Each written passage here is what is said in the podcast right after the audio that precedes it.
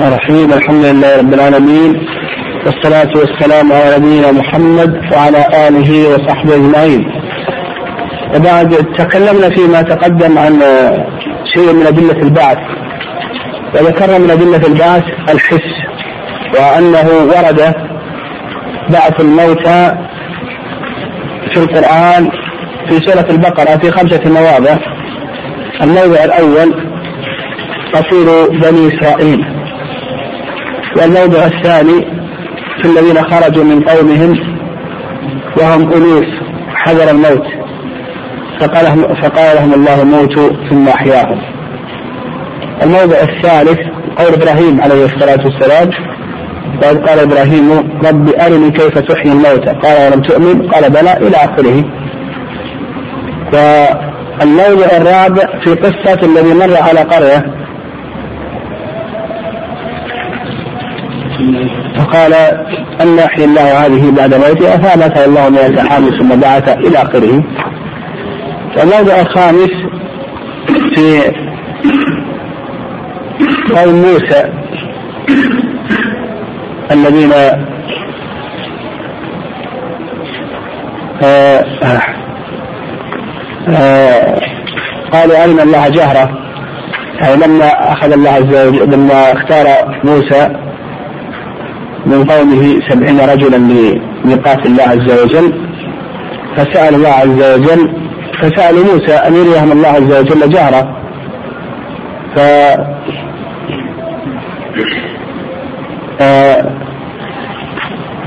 أهلكهم الله عز وجل ثم بعد ذلك بعثهم.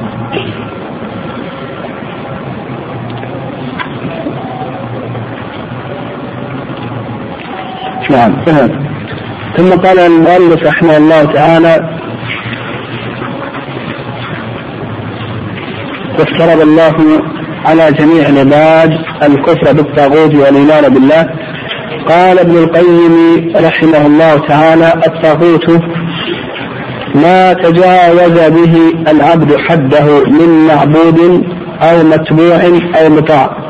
الطاغوت مشتق من الطغيان.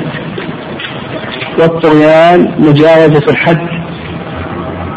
ومن ذلك قول الله عز وجل إنا لما طغى الماء حملناكم في الجارية. يعني زاد الماء الماء زاد الماء عن حده. يعني زاد الماء عن حده المعتاد حملناكم في السفينة. وأما في الاصطلاح فمن أجمع التعريف في تعريف الطاغوت ما ذكره ابن القيم رحمه الله وإلا فإن الطاغوت عرف بتعاريف عرف بأنه السحر وعرف بأنه الكهانة وعرف بأنه الأصنام. وهذه التعاريف على سبيل المثال وهذه التعاريف كما سيأتي مذكورة في كتاب التوحيد. لكن ما ذكره ابن القيم رحمه الله الحد والضبط. وأنه ما تجاوز به العبد حده من معبود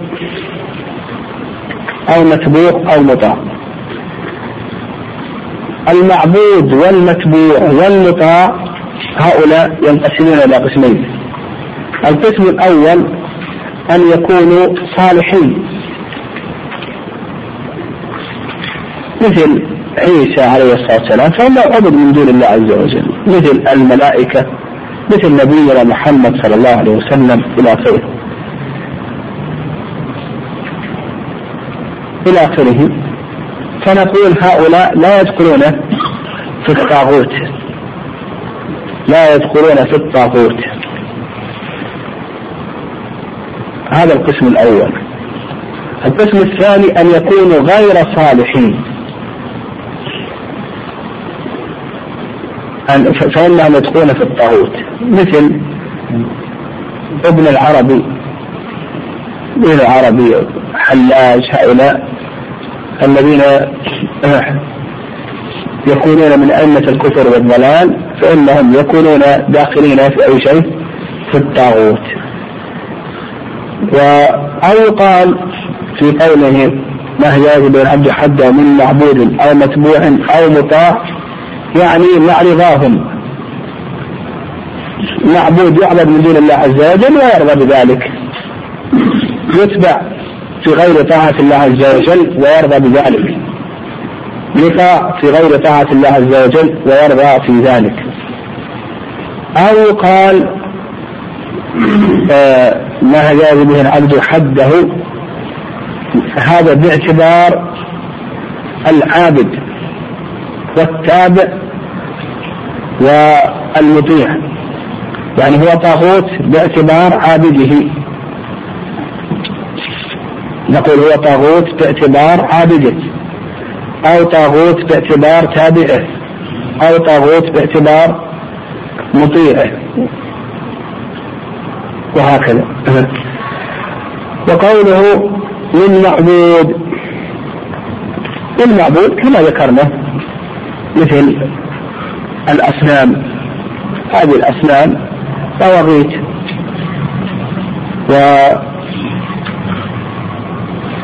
وكذلك أيضا مثل أئمة الخرافة والصوفية الذين يعبدون من دون الله عز وجل. مثل أصحاب القبور الذين يعبدون من دون الله عز وجل وهم راضون بذلك في حال حياتهم. هذا قوله من معبود. أو متبوع. نعم أو متبوع.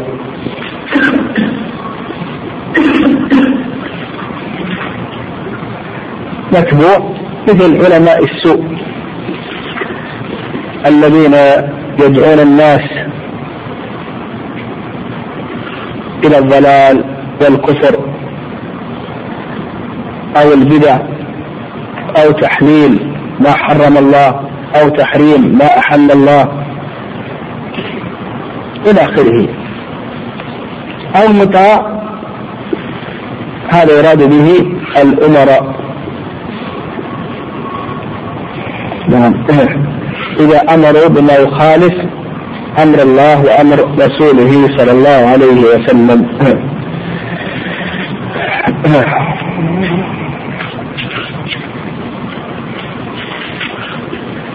قال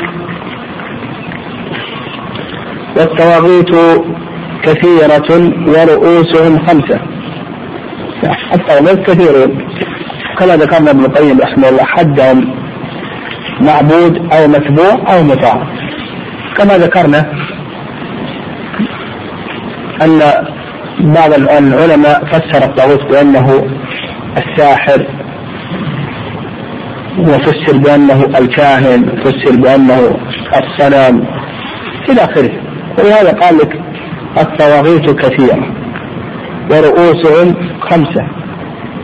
يعني عظماؤهم وكبراؤهم خمسة. إبليس لعنه الله.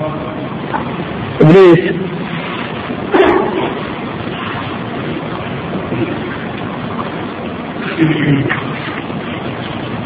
هذا أبو الجن. نعم أبو الجن. وكان مع الملائكة. وليس من الملائكة. لكن الله عز وجل أعطاه نفوذا إلى أن يكون معهم. فلما أمرت الملائكة بالسجود لآدم عليه الصلاة والسلام ظهر ما فيه من الخبث والإباء والاستكبار. فأبى واستكبر. فطرده الله عز وجل من رحمته. كما قال سبحانه وتعالى يقول الملائكة اسجدوا آدم فسجدوا إلا إبليس. أبى واستكبر كان الكافرين.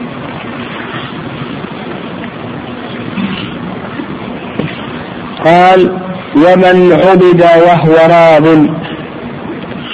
يعني من عبد من دون الله عز وجل وهو راض بالعبادة كما ذكرنا كأئمة الصوفية الآن والخرافة وأئمة الرافضة الذين يعبدون من دون الله عز وجل.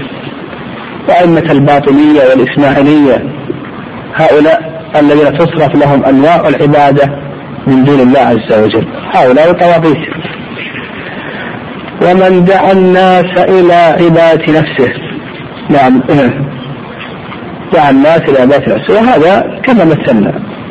أمة الصوفية والخرافة والإسماعيلية الباطنية والرافضة يدعون الناس إلى عبادة أنفسهم بالحال والمقام. بالمقام يصرحون أو بالحال يرضون بأن تصرف لهم أنواع العبادة. فإن هذا نوع من الدعوة إلى عبادة أنفسهم. ما دام أنهم لم ينكروا. قال ومن ادعى شيئا من علم الغيب. الغيب هذا خاص بالله عز وجل. يعني معرفة الغيب المطلق هذا خاص بالله عز وجل. قل لا يعلم في السماوات والارض الغيب إلا الله ما يشعرون أيان يبعثون.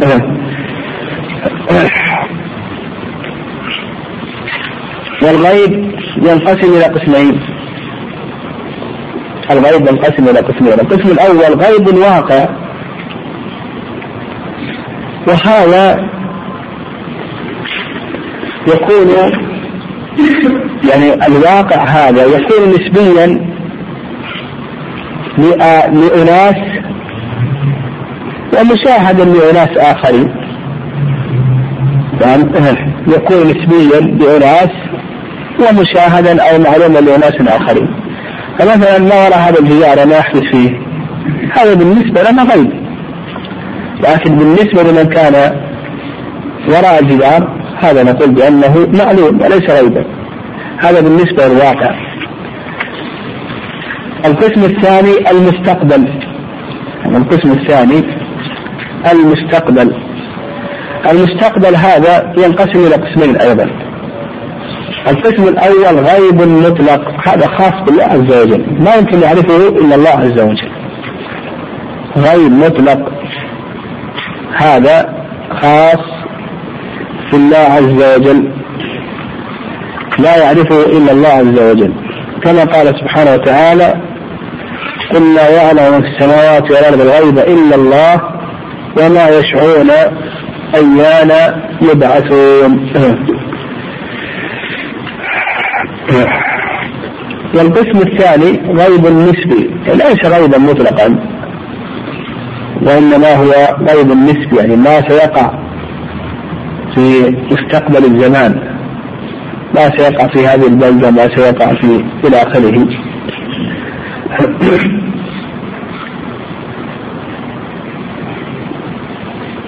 فهذا أيضا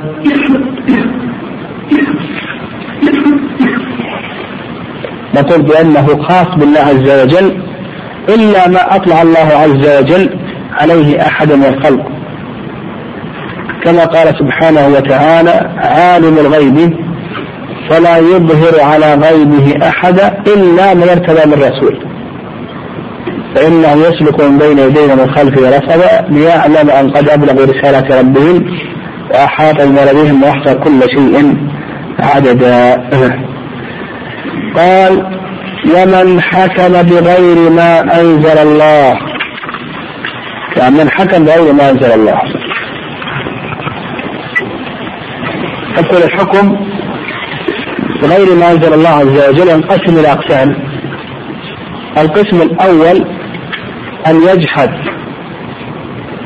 الحاكم بغير ما أنزل الله حكم الله وحكم رسوله أن ينكره يعني مثلا ينكر قطع يد السارق ينكر رجم الزاني ينكر جلب الشارب إلى آخره إلا علم الإسلام من الدين فنقول هذا كفر أكبر مخرج من الملة لأنه تكذيب لله ولرسوله صلى الله عليه وسلم. القسم الثاني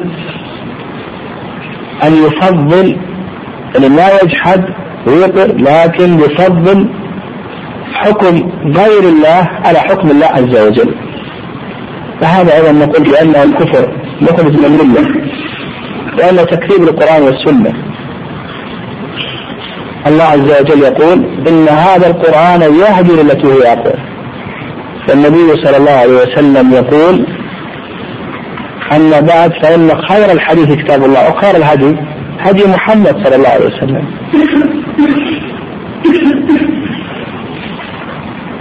القسم الثالث أن يساوي. القسم الثالث أن يساوي حكم الله بحكم رسوله صلى الله عليه وسلم. أيضا هذا كفر مخرج من الملة. كفر مخرج من الملة. يعني يعتقد أن حكم الله مساويا لحكم غير الله عز وجل. هذا كفر مخرج من الملة. كما قال الله عز وجل فلا تضرب لله الأمثال. فلا تعلم هل تعلم له سميا؟ ثم الذين كفروا بربهم يعدلون. وكما تقدم قال الله عز وجل إن هذا القران يهدي التي هي أقوم. أما بعد فإن خير حديث كتاب الله وخير الهدي هدي محمد صلى الله عليه وسلم. القسم الثالث الرابع أن يعتقد أن حكم الله وحكم رسوله صلى الله عليه وسلم هو الأفضل هو الأصلح لأن غيره لا يسويه لكن لا يحكم بما جاء في القرآن والسنة وانما يحكم بغيرهما. لهوى لهوى في نفسه. فهذا ينقسم إلى قسمين. القسم الأول أن يكون في أحد المسائل. هذا ليس كفرا بالاتفاق. يعني في مسألة مسألتين أحد المسائل. يعرف أن هذا هو حكم الله وحكم رسوله ثم يخالفه ظلما وهوى أو عصبية ونحو ذلك ويحكم بغير ما جاء في القرآن والسنة. نقول هذا ليس كفرا. والقسم الثاني أن يكون في عموم المسائل كالذي يشرع قانونا إلى آخره ومع اعتقاده كما سلف أن حكم الله وحكم رسوله هو الأفضل وهو الواجب وهو الأصلح لكن لهوى يشرع قانونا يجعله آه، آه، مرجعا في التحاكم. فهذا هو موضع خلاف هل هو كفر أو ليس كفر إلى آخره.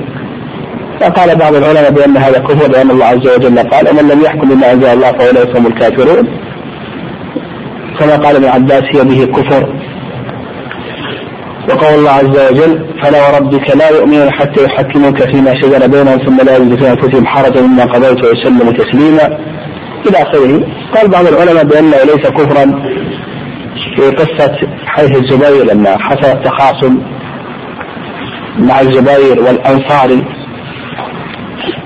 في السقي. وقال النبي لما حكم النبي صلى الله عليه وسلم للزبير فقال الانصاري إن كان ابن عمتك. ومع ذلك لم يحكم عليه النبي صلى الله عليه وسلم بالكفر. وأيضا قصة لما بعث علي رضي الله تعالى عنه بذهب فقسمه النبي صلى الله عليه وسلم بين أربعة. فقال رجل اعدل يا رسول الله صلى الله عليه وسلم. إلى آخره. ومع ذلك لم يحكم عليه النبي صلى الله عليه وسلم بالكفر. قال قال رحمه الله والدليل قوله تعالى لا إكراه في الدين قد تبين الرشد من الغي. الغي هو الضلال والرشد هو الصواب والهداية. فمن يكفر بالطاغوت ويؤمن بالله فقد استمسك بالعروة الوثقى. العروة الوثقى هي لا إله إلا الله. أنه لا بد فيها من الكفر بالطاغوت والإيمان بالله وحده إفراد العبادة له سبحانه. قال وفي الحديث رأس الأمر الإسلام. يعني رأس الأمر الإسلام. أراد المؤلف رحمه الله بهذا الحديث أن يستدل على أن لكل شيء رأسا فرأس الأمر الذي جاء به نبينا محمد صلى الله عليه وسلم هو الإسلام. لما تكلم عن الأصل الثالث وهو معرفة الإنسان نبيه. وتكلم عن نسب النبي صلى الله عليه وسلم وعن مبعثه ومهاجره وبماذا أرسل وبماذا نبئ إلى آخره. بين أن رأس الأمر الذي جاء به النبي صلى الله عليه وسلم هو الإسلام. وعموده الصلاة. عموده الصلاة. لأن الإسلام كالبيت والصلاة كالعمود له وأنها ركن من أركانه وإذا سقط هذا العمود سقط البيت. وهذا مما استدل به الإمام أحمد رحمه الله على أن ترك الصلاة كفر لأنه إذا كانت الصلاة هي العمود فإنها إذا سقطت أدى ذلك إلى سقوط البيت. وذروة سلامه الجهاد في سبيل الله. ذروة سلامه يعني أعلاه وأكمله الجهاد في سبيل الله. والجهاد في سبيل الله هو قتال الكفار لتكون كلمة الله العليا. والله أعلم صلى الله عليه وسلم.